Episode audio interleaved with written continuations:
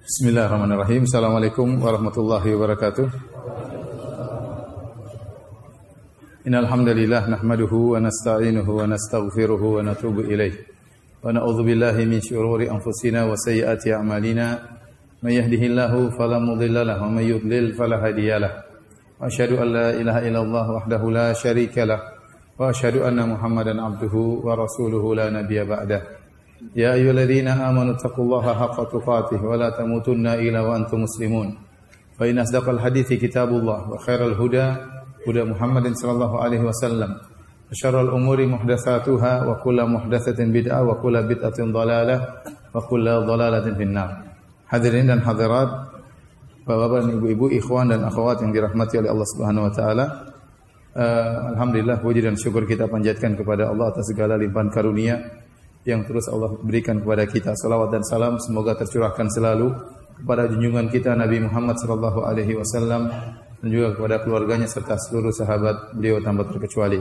Kita melanjutkan pembahasan kita tentang tafsir juz amma dan sekarang kita sampai pada tafsir surat Al-Ghashiyah ya. Tafsir surat Al-Ghashiyah ya.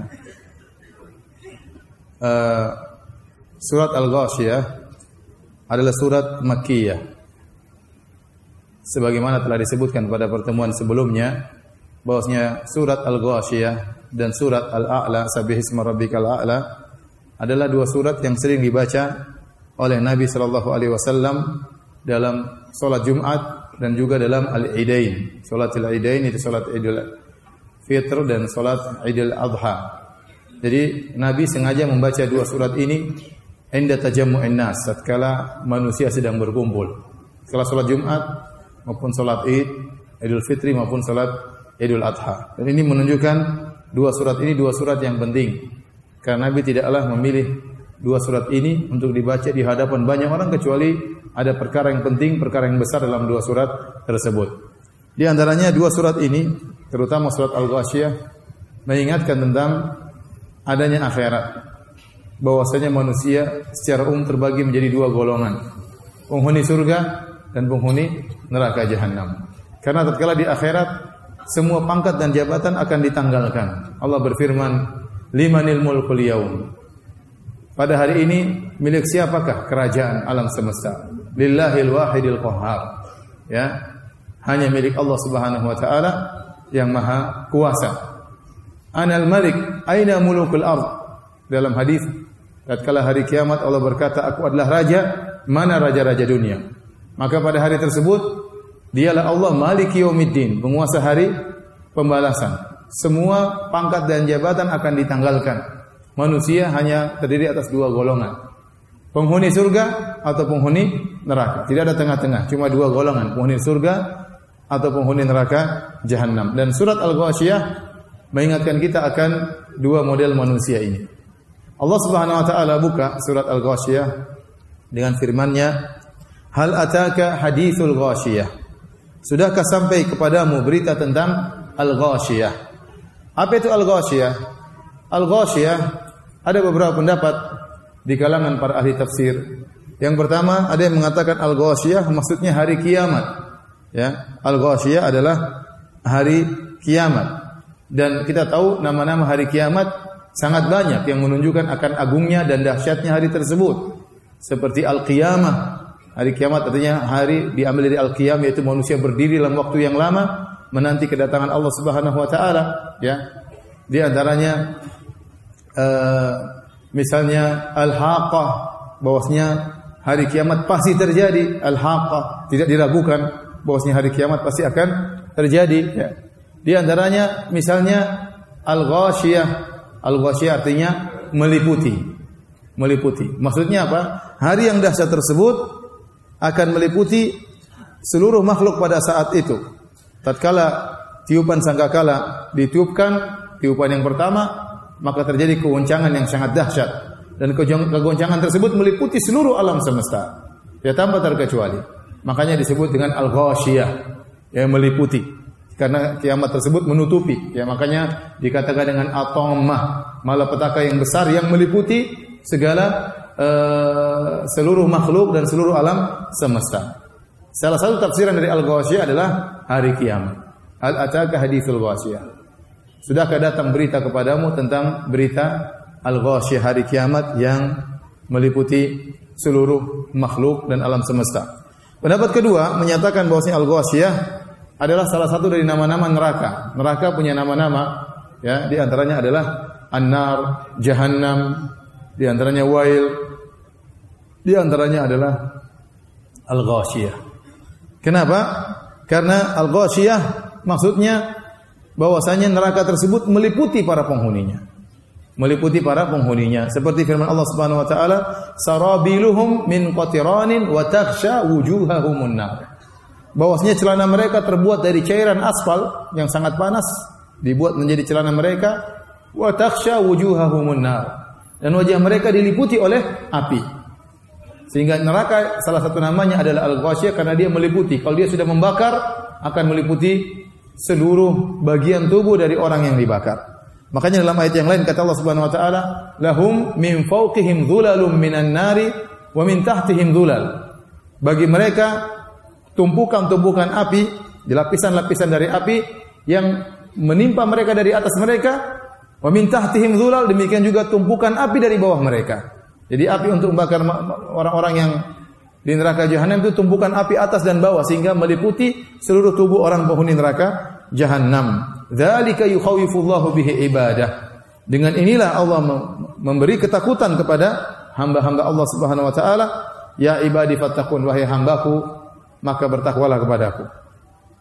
Seperti juga firman Allah Subhanahu wa taala, "Inna a'tadna lidh-dhalimina naran ahata bihim suradiquha." Sungguhnya kami telah menyediakan neraka bagi orang-orang zalim dan nyala apinya meliput, melip, mengepung, meliputi dan mengepung mereka. Inilah di antara sebab Kenapa sebagian ulama menafsirkan al-ghasyiyah bahwasanya al-ghasyiyah adalah nama neraka jahanam. Sebagian lagi pendapat ketiga mengatakan al-ghasyiyah adalah penghuni neraka jahanam sendiri. Penghuni neraka jahanam ya disebut dengan al-ghasyiyah karena dalam firman Allah takshan nar mereka masuk dalam api. Mereka meliputi api sebagaimana api meliputi mereka, mereka juga meliputi api ya. Ini tiga pendapat di kalangan para ulama tentang makna al-ghasyiyah. Allah alam bisawab, pendapat yang ketiga cukup kuat karena setelah itu Allah Subhanahu wa taala menyebutkan tentang ciri-ciri penghuni neraka jahanam. Tapi semua pendapat ada dalilnya dan ada sisi uh, argumentasinya. Uh, Allah lanjutkan pada ayat yang kedua, wujuhun yauma idzin khashi'ah. Wujuhu yauma idzin khashi'ah. Pada hari tersebut, yaitu pada hari kiamat, nampak wajah-wajah yang khasyiah yaitu tertunduk dan hina khusyuk. Maksudnya hina rendah tunduk. Siapa mereka? Mereka adalah orang-orang yang diadab oleh Allah dalam neraka jahanam kenapa? Karena mereka selama di dunia mereka tidak pernah khusyuk. Mereka tidak pernah tunduk kepada Allah Subhanahu wa taala mereka riang gembira hidup dalam gemerlap dunia lupa bahwasanya akan ada hari tersebut akan ada hari kebangkitan akan ada hari pertanggungjawaban Ya, sebagaimana Allah sebutkan tentang orang-orang kafir kata Allah Subhanahu wa taala, "Wa amman utiya kitabahu wara'a dhahri, fasawfa yad'u thubura." Adapun orang yang menerima catatan amalnya dari tangan dengan tangan dari belakangnya, fasawfa yad'u thubura, maka dia akan berteriak celaka aku, celaka aku. Wa ya, yasla sa'ira dan dia akan dimasukkan dalam neraka jahanam. Apa sifatnya kata Allah Subhanahu wa taala? Innahu kana fi ahlihi masrura. Dia dulu di dunia hanya bersenang-senang saja di keluarganya. Innahu dhanna alla yahur. Dia menyangka dia tidak akan dikembalikan. Jadi orang-orang yang masuk neraka jahanam mereka tidak pernah khusyuk di dunia. Mereka senantiasa bersenang-senang dalam gemerlapnya dunia, lupa dengan hari akhirat, tidak memikir tentang hari kebangkitan. Mereka seakan-akan hidup sepenuhnya cuma di dunia, sehingga mereka tidak pernah khusyuk. Maka balasannya di akhirat kelak di neraka jahanam mereka harus khusyuk, harus tunduk, di hadapan Allah Subhanahu wa taala. Adapun orang-orang yang takwa kepada Allah, yang beriman, ya mereka senantiasa khusyuk di dunia. Ya kata Allah Subhanahu wa taala, "Walladzina yu'tuna ma atau wa qulubuhum wajilatun annahum ila rabbihim raji'un." Dan orang-orang yang telah beramal apa yang mereka amalkan, mereka bersedekah, mereka puasa, mereka salat, mereka beribadah, tapi wa qulubuhum wajilah, hati-hati mereka merasa takut. Kenapa annahum ila rabbihim raji'un? Mereka akan dikembalikan kepada Allah Subhanahu wa taala. Mereka senantiasa mikir hari kebangkitan sehingga hidup mereka ada ketakutan dalam diri mereka. Yang membuat mereka berpacu untuk berlomba. Khawatir maut menjemput mereka sebelum mereka siap untuk dipanggil oleh Allah Subhanahu wa taala. Allah juga berfirman, "Qalu inna kunna qablu fi ahlina musyfiqin." Mereka penghuni surga berkata, "Kami dahulu di dunia di tengah-tengah keluarga kami kami musyfiqin, kami dalam kondisi takut." Kami dalam kondisi takut, dia takut dengan hari kiamat. Di tengah kesenangannya, di tengah e, ketentramannya bersama keluarga, ada rasa takut dalam dirinya akan hari kebangkitan. Maka seorang yang beriman dia pasti punya rasa takut. Dia khusyuk tatkala salat, dia khusyuk tatkala beribadah, dia khawatir dengan hari pertanggungjawaban tersebut. Maka tatkala dia khusyuk di dunia, maka pada hari kiamat kelak dia akan memiliki wajah yang berseri-seri. Baik. Allah sebutkan lagi tentang penghuni neraka. Tadi wujuhu yauma idzin khasyiah. Ciri pertama penghuni neraka jahanam, wajah mereka khusyuk yaitu hina, rendah, ya, terhina di hadapan Allah Subhanahu wa taala. Kemudian sifat berikutnya tentang penghuni neraka jahanam kata Allah amilatun nasibah. Bekerja keras lagi kepayahan. Amilah artinya bekerja. Nasibah yaitu lelah. Di antara sifat mereka amilatun nasibah. Yaitu bekerja keras namun lelah. Siapa amilatun nasibah ini? Secara umum ada dua pendapat di kalangan ahli tafsir. Dua pendapat di kalangan ahli tafsir. Yang pertama berkaitan dengan di dunia, yang kedua berkaitan dengan akhirat. Dua pendapat. Pendapat pertama, yang dimaksud amilatun nasibah yaitu orang-orang tatkala di dunia dia bekerja keras, beramal soleh, namun di neraka, di akhirat disiksa di neraka jahanam. Sehingga seluruh amal perbuatannya sia-sia. Dia di dunia semangat beribadah, namun di akhirat disiksa dalam neraka jahanam. Dan ini mencakup dua model manusia. Model pertama adalah orang-orang yang mereka menyangka mereka di atas kebenaran namun mereka di atas kebatilan dari kalangan orang-orang kafir. Yang kedua dari kalangan kalangan ahlul bidah. Uh, Ibnu Katsir rahimahullahu taala membawakan suatu riwayat dari uh, Umar bin Khattab radhiyallahu taala anhu bahwasanya Umar bin Khattab radhiyallahu anhu di negeri Syam bertemu dengan seorang pendeta. Waktu Umar melihat pendeta Umar terus Umar bin Khattab radhiyallahu anhu menangis. Maka ditanya oleh sahabatnya, "Wama yubkik? Apa yang buat kau menangis wahai Umar?" Kata Umar, "Saya ingat dengan firman Allah, amilatun nasibah." Yang beramal dengan setengah mati di dunia bekerja keras tetapi di neraka masuk masuk neraka, di akhirat masuk neraka. Mereka itu di antaranya adalah pendeta-pendeta Nasara. Mereka menyangka mereka sudah berusaha beramal soleh, Bahkan dari antara mereka tidak mau nikah gara-gara untuk beramal soleh. Namun amal mereka tidak ada nilainya. Mereka berbuat kesyirikan di dunia. Makanya mereka disebut dengan waladhalin. Orang-orang yang sesat, adhalun, orang-orang yang sesat, yaitu orang-orang yang beribadah, namun tidak di atas ilmu, ngawur. Kul hal unabbi'ukum bil aksarina a'mala. Alladzina dhalla sa'yuhum fil hayatid dunya. Wa hum yahsabuna annahum yuhsinuna sun'a. Maukah aku kabarkan kepada kalian tentang orang yang paling merugi? Amalan mereka siapa? Itu orang-orang yang sesat di dunia namun mereka menyangka mereka telah berbuat yang sebaik-baiknya. Contohnya ada orang Nasara, pendeta-pendeta Nasara. Mereka menyangka mereka berjuang untuk Nabi Isa demi Tuhan Yesus, ya, mereka berusaha akan tapi ternyata mereka terjerumus dalam kesyirikan yang menjadikan seluruh amalan mereka sia-sia. Makanya Umar melihat pendeta tersebut kasihan sudah tua, sudah setengah mati, bahkan antara mereka ada yang tidak mau nikah, meninggalkan kelezatan dunia, seakan-akan dia akan meraih surga yang tinggi. Ternyata amilatun nasibah. Dan orang seperti ini banyak. Antum orang Islam dibandingkan orang Nasara sedikit. Mereka miliaran. Mereka miliaran. Dan mereka menyangka bahwa mereka mau surga. Apalagi mereka meyakini bahwasanya dosa-dosa mereka telah ditebus. Dan mereka merasa diri mereka mau surga. Penting beribadah seminggu sekali, kemudian mereka menyangka telah beramal soleh ya.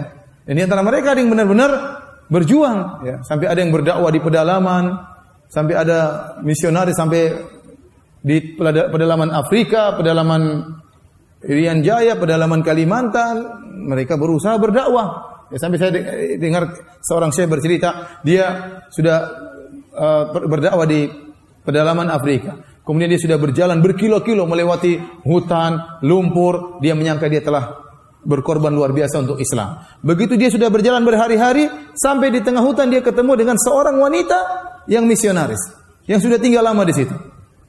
Amilatun nasibah. Amilatun nasibah. Letih lelah namun masuk neraka jahanam. Belum antum melihat orang-orang agama lain yang sampai Sampai kurus krempeng puasanya sampai oh setengah mati mereka ibadah luar biasa. Kalau anda pergi ke India lihat orang ibadah macam-macam dengan pengorbanan apa? Macam-macam. Amilatun nasibah. Tidak ber tidak bermanfaat.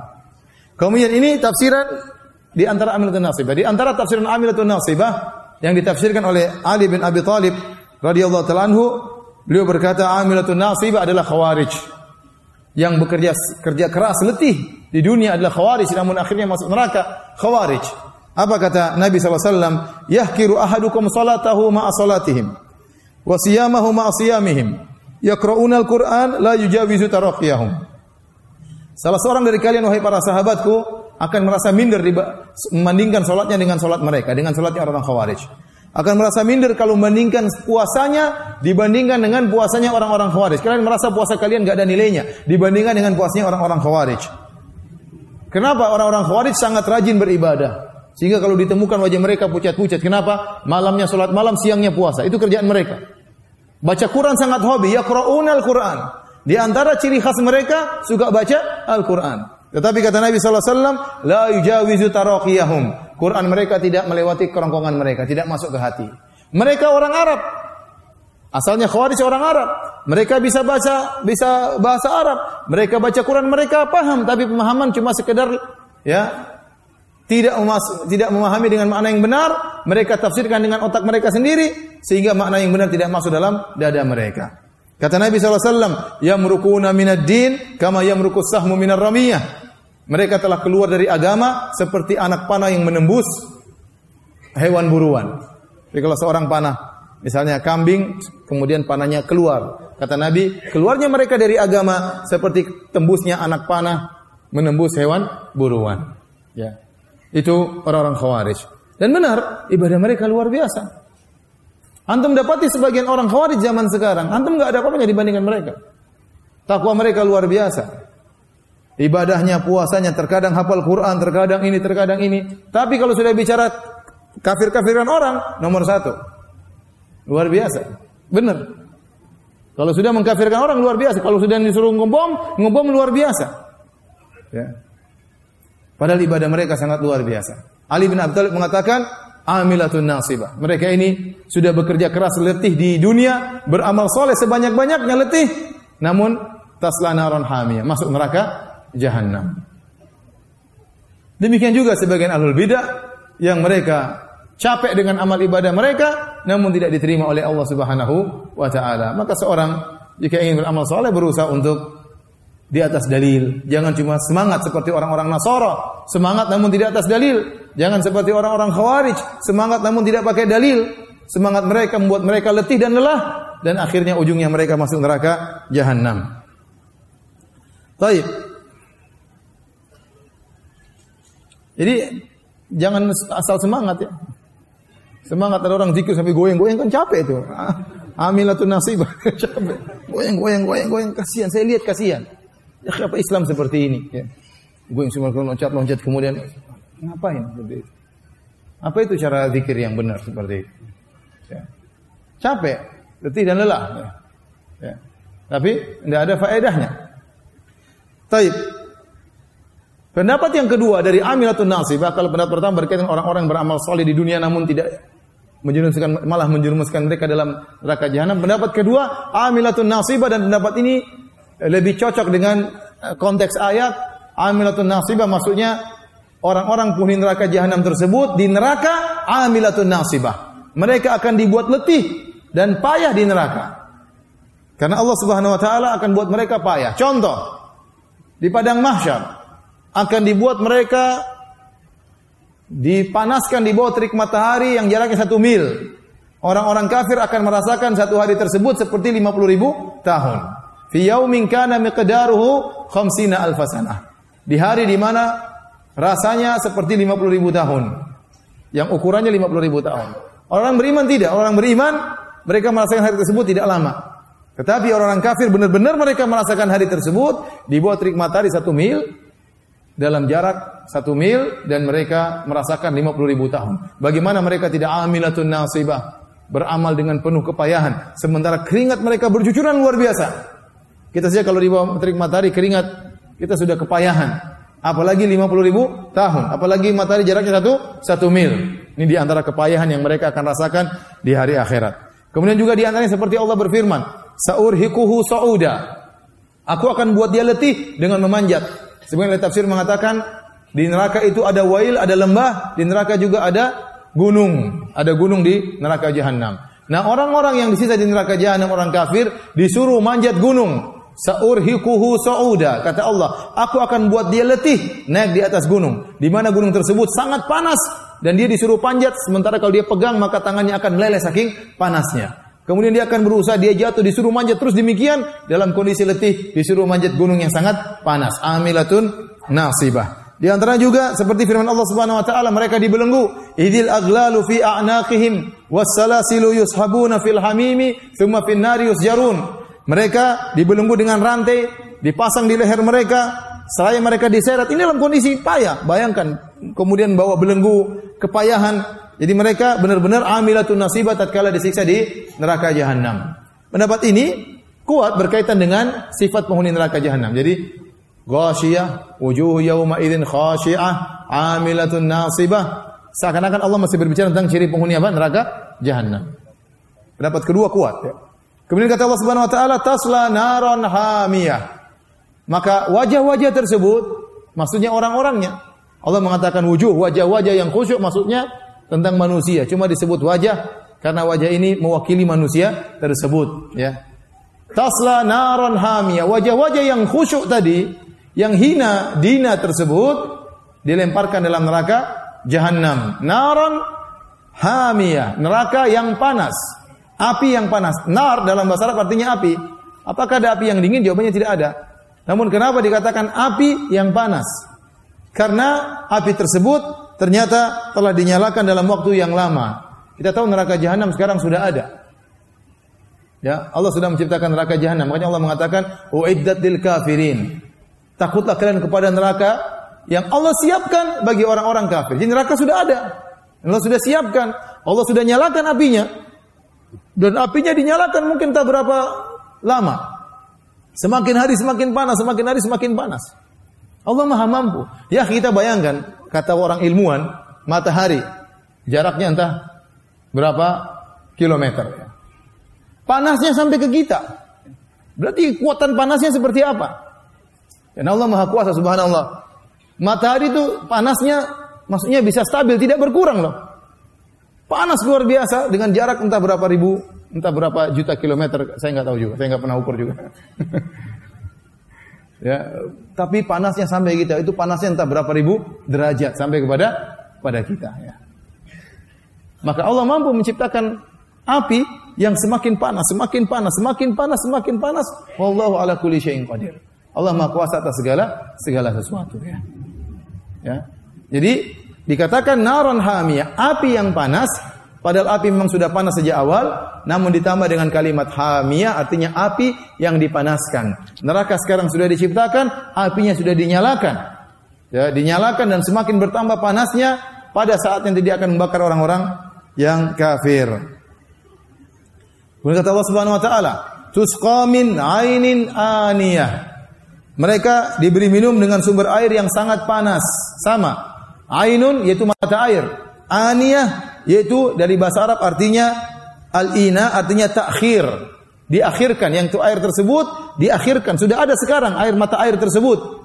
Dibiarkan, dibiarkan semakin mendidih, semakin mendidih, semakin panas dengan derajat yang sangat tinggi untuk disiapkan bagi minuman orang-orang penghuni neraka jahanam. Kemudian kata Allah Subhanahu wa taala, "Laisa lahum ta'amun illa min dhari'."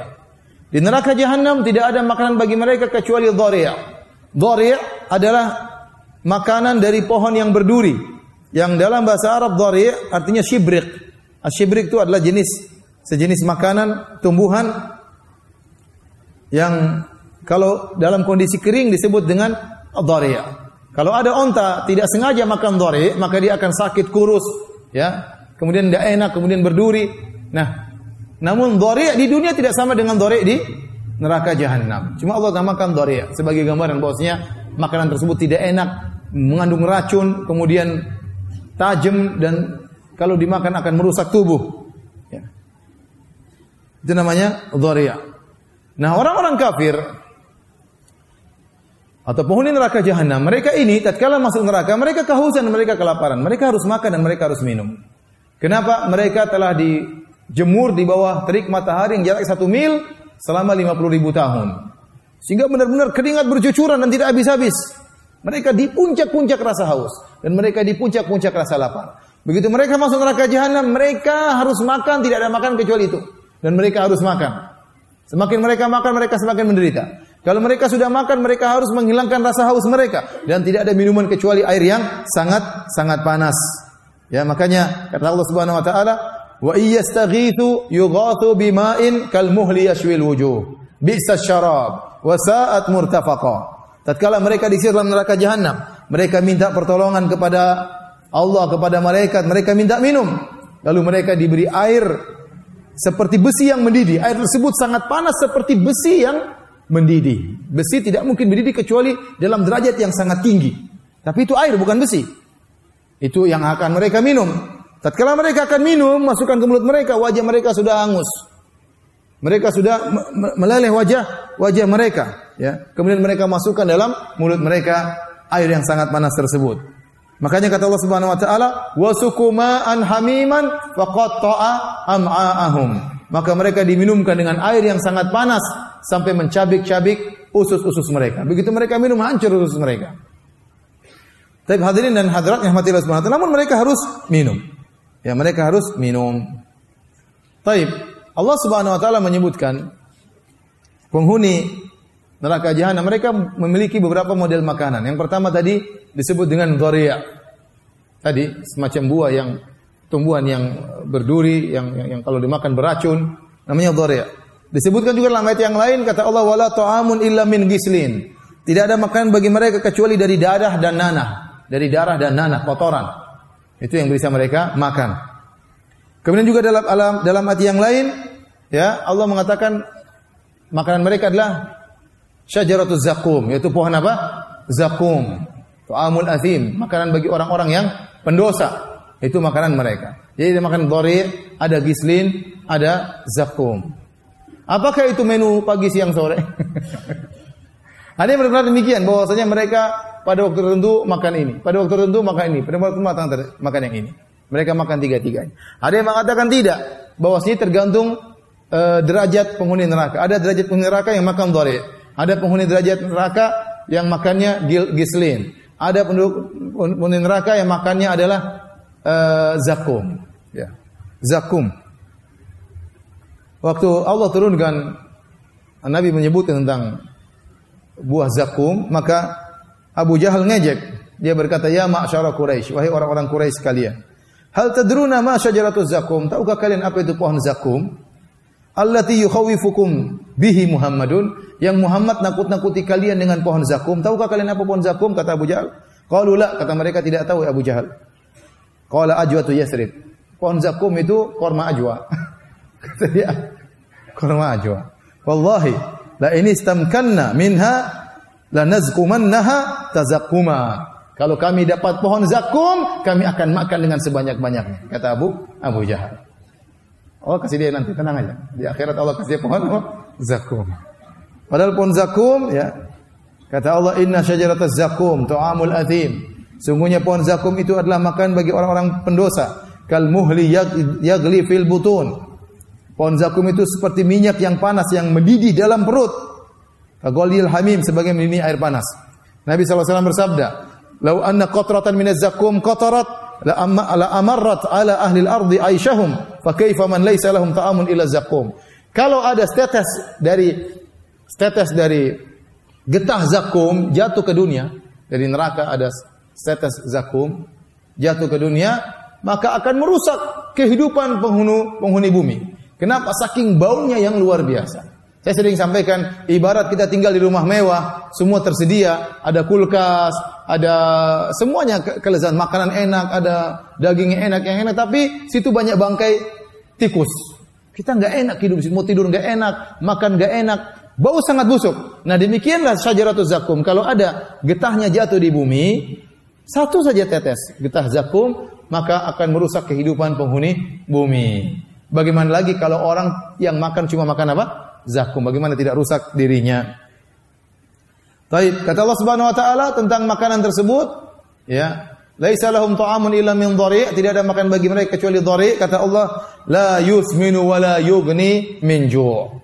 Bahwasanya makanan tersebut tidak akan menggemukkan dan juga tidak akan menghilangkan lapar. Tidak ada fungsinya. Orang makan tuh pertama menghilangkan lapar atau untuk menggemukkan badan.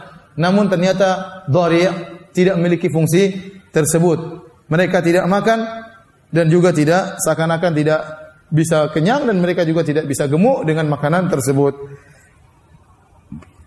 Taib. Setelah itu Allah berbicara tentang penghuni surga. Sudah paragraf pertama sudah lewat tentang penghuni neraka jahanam. Semoga Allah menjauhkan kita dari mereka. Taib. Yang kedua, paragraf berikutnya dari ayat 8 dan berikutnya tentang penghuni surga. Jadi demikian Al-Qur'an menyebut neraka, menyebut surga. Menyebut penghuni neraka, menyebut penghuni surga. Kata Allah Subhanahu wa taala, "Wujuhu yauma idzin na'imah." Pada hari itu banyak pula wajah-wajah yang berseri-seri. Para penghuni surga. Mereka berseri-seri, bahagia. Tidak ada kesedihan sama sekali. Tidak ada kekhawatiran sama sekali. Ala inna awliya Allahi la khawfun alaihim walahum yahzanun. Ketahuilah wali-wali Allah. Tidak ada kekhawatiran, tidak ada kesedihan bagi mereka sama sama sekali. Semua kesedihan akan hilang tatkala seorang masuk surga. Tidak ada kekhawatiran, tidak ada kesedihan. Adapun di dunia seperti saya sering sampaikan, dunia sebab kesedihan sangat banyak. Seorang mendapati sebab banyak kesedihan. Dia bisa sedih di kantornya, bisa sedih di jalan, bisa sedih di rumahnya, bisa sedih tatkala tidur dibuat mimpi yang tidak-tidak. Banyak sebab kesedihan. Ya. Tahu-tahu dia sedih karena sakitnya, tahu-tahu sedih karena ekonominya yang kurang, tahu-tahu sedih karena diomelin suaminya, tahu-tahu sedih karena diomelin istrinya. Terkadang seorang wanita sedih tiba-tiba kenapa? Dia lihat perempuan lebih cantik dia sedih. Jadi banyak sebab kesedihan di dunia. Tapi di akhirat semua kesedihan akan hilang. Makanya begitu penghuni surga pertama kali masuk surga, mereka berkata, Alhamdulillahilladzi azhaba annal hazan. Segala puji bagi Allah yang telah menghilangkan kesedihan bagi kami. Seluruh bentuk kesedihan hilang dari hati seorang. Makanya wujuhu yauma idzin na'imah. Maka pada hari itu wajah-wajah berseri-seri. Kelihatan wajah na'imah itu wajah bahagia. Lisaiha radiyah. Mereka senang karena usahanya sendiri. Mereka lihat hasilnya. Kata Allah Subhanahu wa taala, ya, selama ini mereka di dunia beramal soleh. Mereka salat, berpuasa, bayar zakat, haji, baca Quran, menahan diri dari hal yang haram, menjaga lisan mereka, menjaga pandangan mereka. Semuanya mereka lakukan karena mencari ridha Allah, maka di akhirat mereka dapatkan hasilnya. Kata Allah Subhanahu wa taala, "Fi jannatin 'aliyah." Mereka berada di atas surga yang tinggi surga yang tinggi. La tasma'u fiha laghiyah. Mereka tidak mendengar sama sekali perkataan yang sia-sia. Ya. Kenapa? Karena di akhirat tidak boleh ada sedih, tidak boleh ada jengkel, tidak boleh ada tersinggung, ya, nggak boleh ada baper, nggak boleh di surga, nggak ada. Semuanya nggak ada. Maka tidak ada kata-kata yang membuat baper, nggak ada. Tidak ada kata-kata yang bikin tersinggung, nggak ada. Tidak ada kata-kata yang sia-sia. Bahkan mereka dalam kondisi mabuk, mereka tidak mengucapkan kata-kata yang sia-sia yatanaza'una fiha ka'san la lagum fiha wala ta'zim. Mereka sedang minum khamar, sedang mereka tidak mabuk ya, khamar tersebut tidak bikin mabuk. Tapi mereka minum khamar sementara mereka tidak mengucapkan kata-kata yang sia-sia apalagi perkataan yang menimbulkan dosa yang buat jengkel orang tidak sama sekali. Kita di dunia saja kita tidak mabuk, kita bisa mengucapkan yang sia, kata yang sia-sia. Nah, apalagi kalau kita orang sudah teler, maka akan mengucapkan kata-kata yang menyakiti orang lain, ya menjengkelkan orang lain. Mereka tidak ada kesedihan sama sekali. La tasma'u fiha laghiyah, tidak ada kata-kata sia-sia yang mereka dengar. Seluruh kata menyenangkan. Seluruh kata-kata menyenangkan. Kemudian kata Allah Subhanahu wa taala, "Fiha ainun jariyah." Kalau tadi di neraka mereka minum dari ainun aniyah, mata air yang panas, di surga ada mata air yang mengalir. Ada sungai, ada mata air, ya, taman luar biasa. Fiha sururum marfu'ah dan di sana ada dipan-dipan yang ditinggikan, ada tempat-tempat tidur yang ditinggikan. Wa aqwabum mawdu'ah dan gelas-gelas yang tersedia di dekatnya. Mau minum sudah tersedia tinggal minum. Kemudian ada pelayan yang berjalan ke sana sini. Wa yatufu alaihim ghilmanu mukhalladun. Wa yatufu alaihim wildanu mukhalladun. Ada anak-anak remaja yang berputar-berputar sekeliling mereka menyediakan apa yang mereka kehendaki. Mau minum, mau makan ada semua disediakan. Ya. Semuanya disediakan. Wa aqwabu mawdu'ah dan cangkir-cangkir yang telah gelas-gelas yang telah tersedia di dekatnya. Kemudian kata Allah Subhanahu wa taala, "Wa namariqu masfufah" dan bantal-bantal sandaran yang tersusun. Bantal-bantal sandaran yang tersusun. Orang-orang Arab itu mereka kalau duduk, mereka suka ada sandarannya. Mereka suka ada bertelekannya. Indonesia jarang, Indonesia duduknya begini. Kalau orang Arab itu biasanya duduknya ada pasti ada apanya? bertelekan. Jadi santai banget gitu. Ya. Makanya kalau saya bikin rumah saya mau bikin gituannya juga. Kebiasaan kalau saya di di Arab diundang orang Arab pasti ada gitunya. Jadi duduk santai terus ada telekannya. Ada sandal bataran sandalnya. Apa apa? Bantal sandarannya. Ada bantal untuk sandaran ya. Kata Allah, "Wa namariqu masfufah." Bantal-bantal sandaran yang tersusun rapi, bukan beramburan rapi, ya. Sudah ada yang merapikan otomatis jadi rapi wa zarabiyyu dan ada permadani-permadani yang dihamparkan. Dia berjalan ada permadani, jalan ke sana permadani. Dia lihat pemandangan yang indah, bercampur antara tumbuhan yang hijau, surga yang indah, disertai ada permadani-permadani di ke mana pun dia berjalan. Berapa menit lagi azan? Hmm? 5 menit. Baik, kita selesaikan aja ya. Nanti nggak bisa habis sama.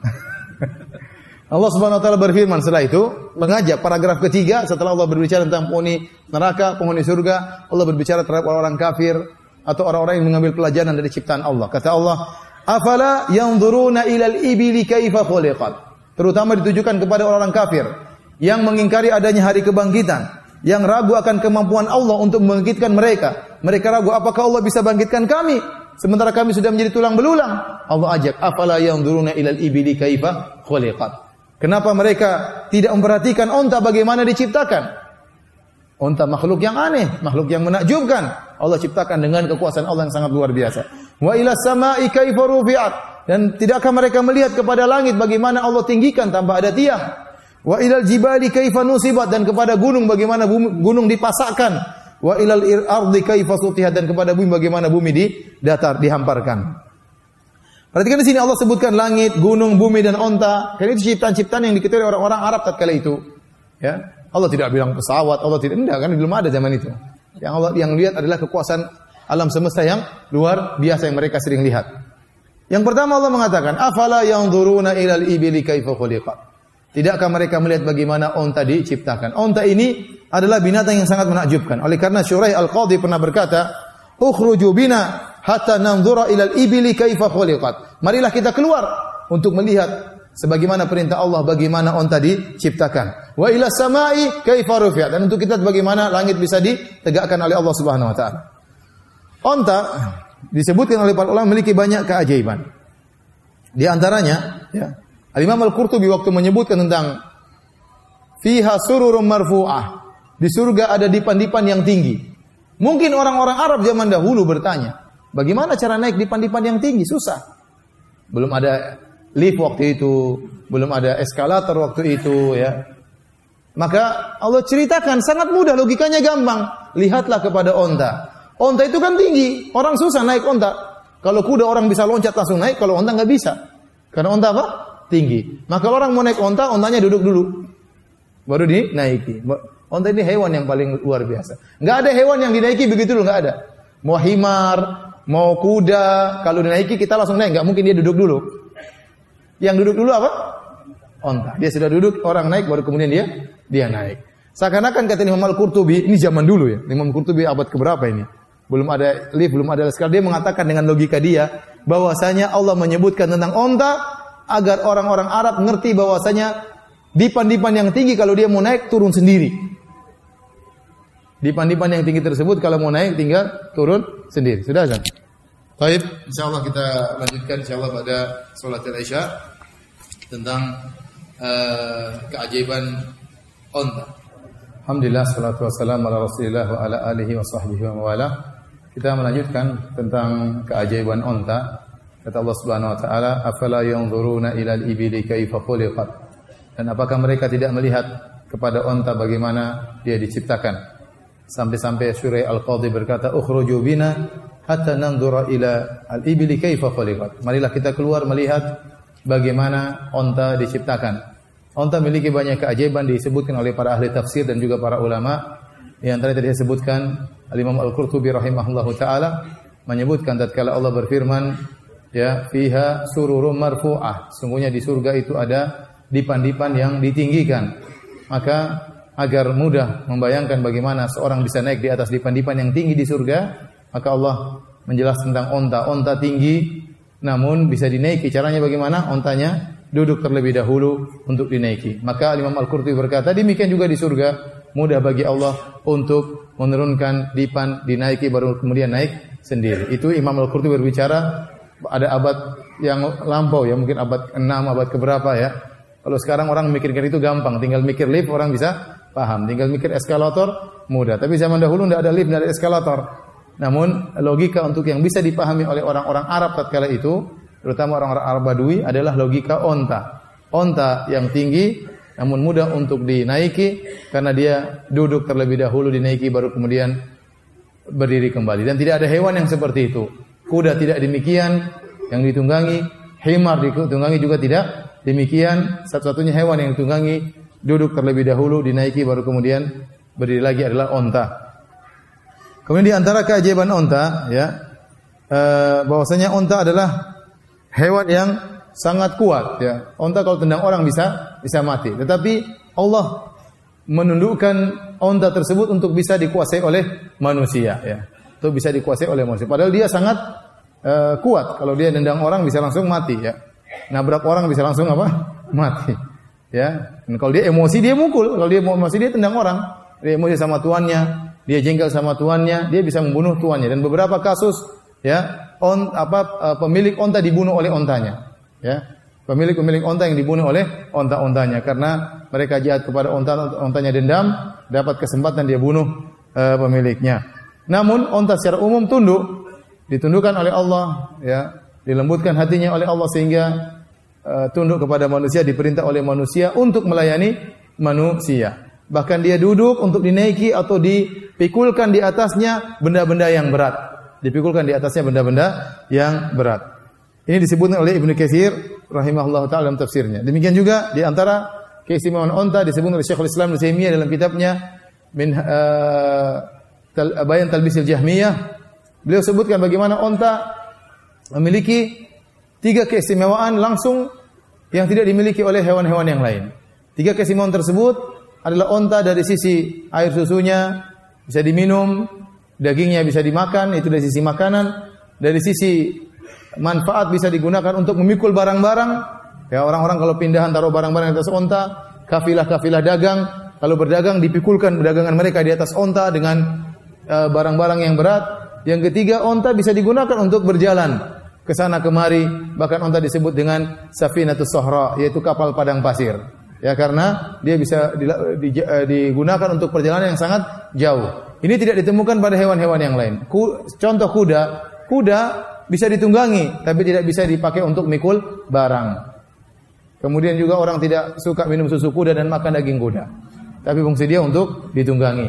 Kemudian contohnya sapi, sapi dagingnya orang makan. Air susunya diminum. Tetapi dia bukan untuk dinaiki dalam perjalanan jauh dan juga bukan untuk memikul barang-barang itu sapi. Ya. Kemudian himar, himar mikul barang, ya dan juga ditunggangi tapi bukan buat perjalanan jauh dan dia juga tidak hobi untuk diminum susunya atau dimakan dagingnya. Ini unta ini adalah hewan yang uh, menakjubkan mengumpulkan tiga fungsi, tiga fungsi sekaligus yang tidak terdapat pada hewan-hewan yang lainnya. Kemudian di antara keistimewaan onta ya, onta bisa berjalan di padang pasir dan kuat tidak makan dan tidak minum selama delapan hari. Bahkan sebagian ahli ada yang mengatakan sampai dua minggu. Dia bisa tidak makan, tidak minum, mampu berjalan di atas di di, di, di tengah-tengah padang padang pasir dan tidak ada hewan yang bisa seperti onta. Ya. Tidak ada hewan yang bisa seperti onta. Kemudian di antara uh, apa namanya kelebihan onta ya Allah menjadikan ya bagian-bagian yang digunakan untuk duduk berasal dari kulit yang sangat tebal ya. Kulitnya tebal sehingga dia kalau duduk di padang pasir dia tidak kepa, kepanasan ya. Berbeda hewan-hewan yang lain tidak tidak ada yang demikian. Juga di antara kelebihan onta, onta memiliki selaput mata yang tipis. Kalau seandainya lagi badai debu, dia masih tetap bisa melihat dengan menutupkan selaput matanya dan bisa masih melihat kondisi di di luar dan itu tidak ditemukan pada hewan-hewan yang lain ya. Kemudian di antara keistimewaan onta, onta penunggangnya bisa tidur dan dia bisa berjalan ke arah yang dituju. Adapun kuda nggak bisa ya. Onta mungkin yang naik di atasnya tidur dia bisa berjalan menuju pulang ya. Dan dia tahu jalan pulang. Onta tahu jalan pulang ya. Saya pernah ketemu dengan seorang di di Arab. Ya, saya bilang coba ceritakan keajaiban onta. Kata dia ada onta yang pernah hilang di kota yang lain. Dia bisa pulang ke kandangnya. Padahal dari kota yang yang lain ya. Dan itu menakjubkan. Uh, di antara keistimewaan onta, onta lehernya panjang. Dan panjangnya leher onta ini fungsinya seperti dongkrak. Fungsinya seperti apa? Dongkrak ya. Jadi kalau onta mau dinaikkan barang di atasnya, dia duduk dulu. Baru dipikulkan barang, pikulkan barang sudah berat. Kalau dia suruh naik langsung begini nggak bisa. Caranya gimana? Kepalanya naik dulu, cenek, baru kemudian. Hmm. Jadi kepalanya itu apa? Dongkrak sehingga mudah untuk apa? Naik ya. Kalau kuda ente dudukan, ente taruh barang dia nggak bisa berdiri lagi. Tapi onta enggak, dia punya kepala bisa didongkrak, naik dulu kepalanya, baru kemudian punggungnya naik. Sehingga fungsi kepala onta itu mirip seperti uh, dongkrak. Kemudian juga punuk onta itu bisa menyimpan makanan, bisa menyimpan air. Ya. Terkadang orang yang naik onta di tengah padang pasir, kalau dia sudah kehausan, dia bisa membelah ambil air dari dalam tubuh tubuh onta. Kemudian juga kakinya uh, apa namanya yang berisi kuku-kuku yang dimodifikasi oleh Allah Subhanahu wa taala sehingga bisa berjalan di pasir dan kakinya tidak tenggelam di di pasir. Berbeda dengan hewan yang lain kalau jalan di pasir kakinya akan tenggelam, tapi onta berjalan di padang pasir kakinya tidak tenggelam di di pasir padahal pasir itu lembut. Kenapa? Karena modifikasi kukunya yang yang luar biasa. Demikian juga kakinya yang panjang uh, dimodifikasi oleh Allah Subhanahu wa taala sehingga tubuhnya tidak terasa rasa panas dengan padang pasir yang sangat panas sehingga dia bisa berjalan. Kalau seandainya dia pendek, maka akan mudah terasa panas dengan panasnya pasir di tengah padang pasir di tengah uh, panasnya terik matahari.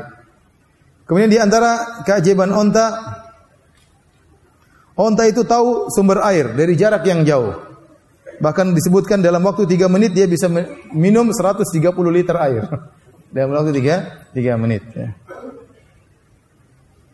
Bahkan ada yang mengatakan onta bisa minum air laut, tidak bisa dilakukan oleh hewan-hewan yang yang lain. Oleh karenanya onta adalah hewan yang sangat pas untuk dipakai perjalanan di padang pasir ya. Di antara keistimewaan onta, air kencingnya bisa jadi obat ya. Oleh karenanya waktu ada orang-orang yang sakit Nabi SAW menyuruh mereka untuk minum susu onta dan minum air kencing onta ya. Sampai sekarang air kencing onta jadi obat. Saya terakhir ketemu kawan, dia kena kanker, dia minum air kencing onta.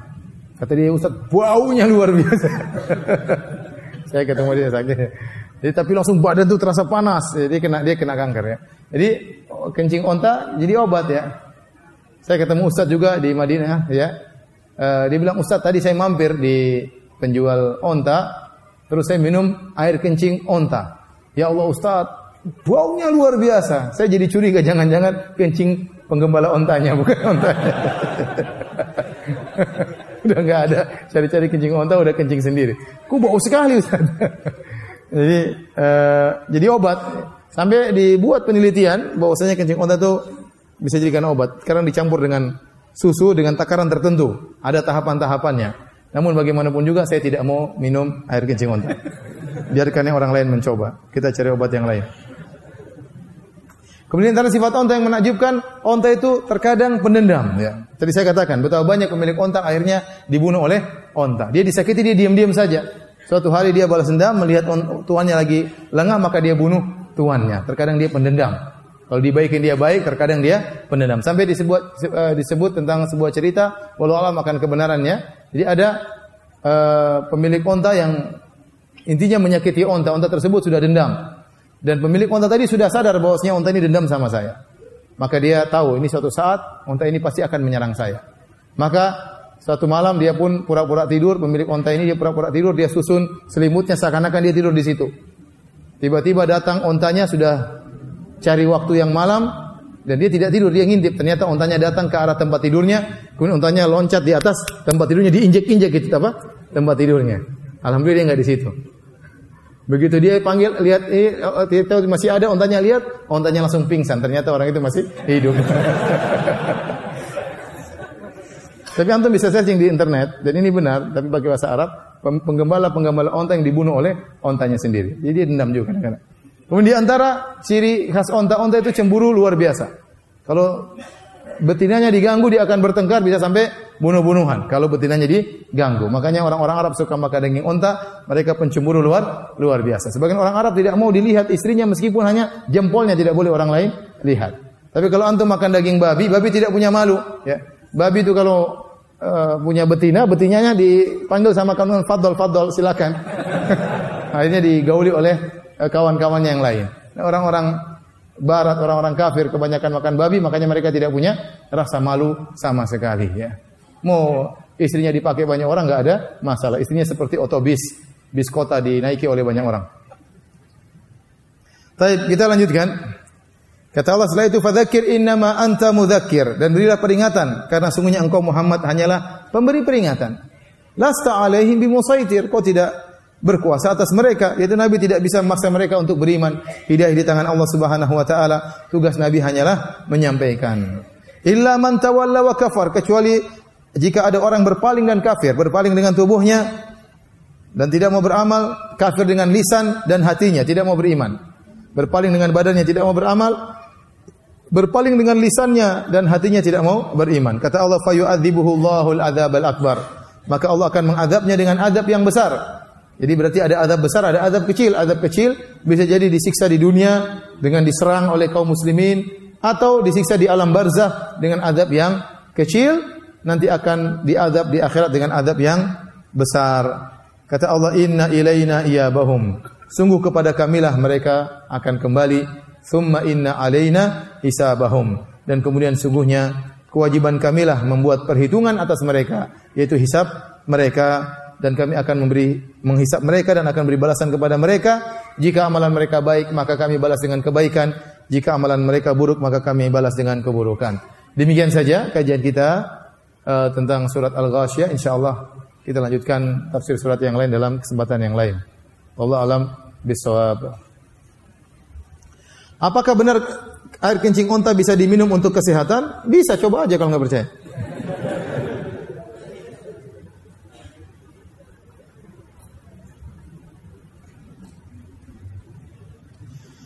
Ustaz saya seorang ibu mempunyai putri. Anak saya ini, putri saya ini telah dikhidbah. Tetapi akad akadnya akan dilaksanakan di bulan Juli. Atas permintaan orang tua si ikhwan. Masih ada waktu sekitar 9 bulan lagi. Yang saya tanyakan, apakah itu tidak terlalu lama Ustaz? Karena menurut saya godaan setan fitnahnya lebih kuat. Bagaimana mekanisme antara khidbah dan akad? Apakah salah kami menunda khidbah yang dilaksanakan kemarin itu? Uh, Ya sebenarnya ini masalah dunia, ya uh, tidak ada masalah kalau memang apa namanya tidak menimbulkan permasalahan ya. Tapi kalau khawatir ya uh, terjadi permasalahan segera aja akad nikah. Udah akad nikah kan tidak harus tinggal bersama. Akad nikah aja sudah selesai, yang penting sudah jadi suami istri, ya tinggal bersamanya bisa sembilan mau lagi nggak ada masalah. Aisyah dinikahi oleh Nabi SAW tatkala berusia enam tahun dan baru hidup serumah dengan Nabi tatkala berumur 9 9 tahun. Tetapi kalau memang secara syariat saya tidak menemukan dalil yang melarang antara lamaran dengan akad, tetapi lamaran tidak merubah apa pun. Lamaran tidak merubah apa pun ya, tidak menghalalkan sang wanita dan tidak menghalalkan sang lelaki. Maka mereka seperti dua pasangan yang tidak ada hubungannya sama sama sekali ya. Kalau mau halal baru dilaksanakan akad akad nikah. Tidak ada salahnya akad nikah cepat nanti tinggal serumahnya bisa lain waktu nggak ada masalah. Ustaz, gerakan seperti apa yang dilakukan dalam sholat jamaah? Jika makmum di sebelah kita mempunyai bau badan yang tidak enak, sehingga mengganggu bacaan salat kita karena baunya. Kalau memang tidak kuat, ya batalkan salat, ya. ya. Cari posisi lain. Kalau memang tidak kuat karena inti daripada ibadah salat adalah khusyuk. Makanya seorang yang kemudian dia terganggu dengan ingin buang air kecil atau buang air besar atau buang angin tidak kuat, dia terganggu konsentrasinya, maka dia batalkan sholatnya. Kemudian dia tunaikan hajatnya, balik lagi nggak ada masalah. Seorang benar-benar tidak kuat, benar-benar mengganggu konsentrasinya, maka dia boleh batalkan sholat dan dia cari tempat yang yang lain. Atau kalau tidak dia sambil tahan-tahan nafas.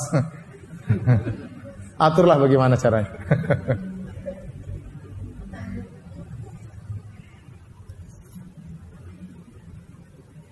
Suami saya sering chattingan dengan seorang janda.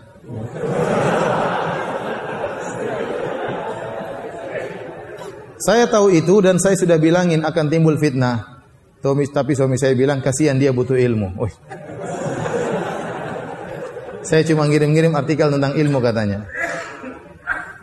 Sekarang suami saya benar, sekarang suami saya jadi caper dan baper Ustaz. Tolong nasihatnya untuk suami saya.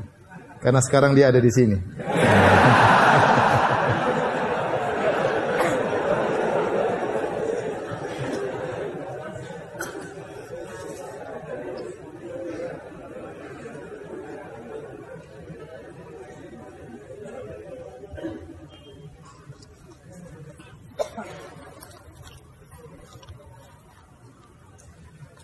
Uh, tentunya ya memang fitnah laki dan wanita sangat luar biasa. Tidak ada ma taraktu ba'di fitnatan adhar 'ala rijal minan nisa. Aku tidak pernah tinggalkan fitnah yang lebih besar pada laki seperti fitnah wanita.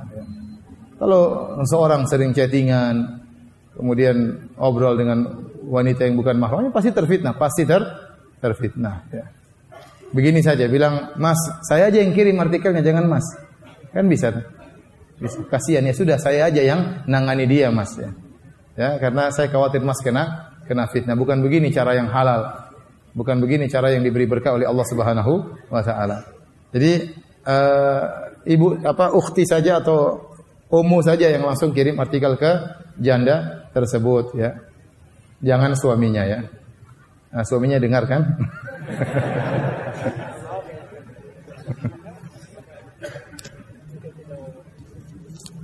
Saya seorang ikhwan yang akan segera menikah. Secara mental dan finansial saya sudah cukup untuk itu. Saya ingin menikah dengan sederhana, sementara calon mertua saya ingin pernikahan yang mewah. Pada akhirnya mereka menyuruh saya menabung selama setahun. Jujur saya keberatan karena menunggu selama setahun. Bagaimana solusinya? Supaya saya bisa secepatnya menikah. Tanpa menunggu satu tahun. Ya cari calon yang lain. Jadi kalau memang berat seperti ini, cari calon yang lain. Banyak bunga bertebaran di Bekasi, di Jakarta. Kalau memang bunganya sulit untuk dipetik, cari bunga yang lainnya. Ya. Repot satu tahun kita nggak tahu kita bisa maksiat sebanyak apa. Kalau kita tidak segera menikah. Ya. Sampaikan saya punya kemampuan segini, mohon maaf calon mertuaku, saya tidak mampu kecuali seperti ini. Ya, mending saya kumpul setahun untuk anak putri bapak nanti ya, daripada untuk dibuang-buang tatkala uh, pesta ya. Sampaikan kalau memang tidak kuat cari yang lain ya.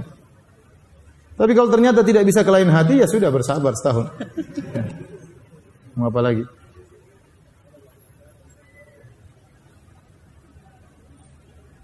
Apa yang harus anda lakukan jika anggota keluarga ay ayah anak melakukan kesyirikan di rumah?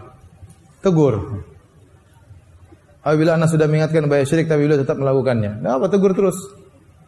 Tidak ada kewajiban kita kecuali hanya mengingatkan.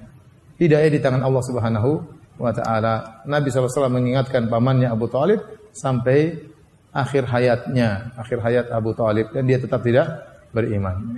Tegur dengan cara yang lembut, kasih hadiah. Siapa tahu di akhir hayatnya atau sebelumnya dia akan mendapatkan hidayah di sisi Allah Subhanahu wa taala.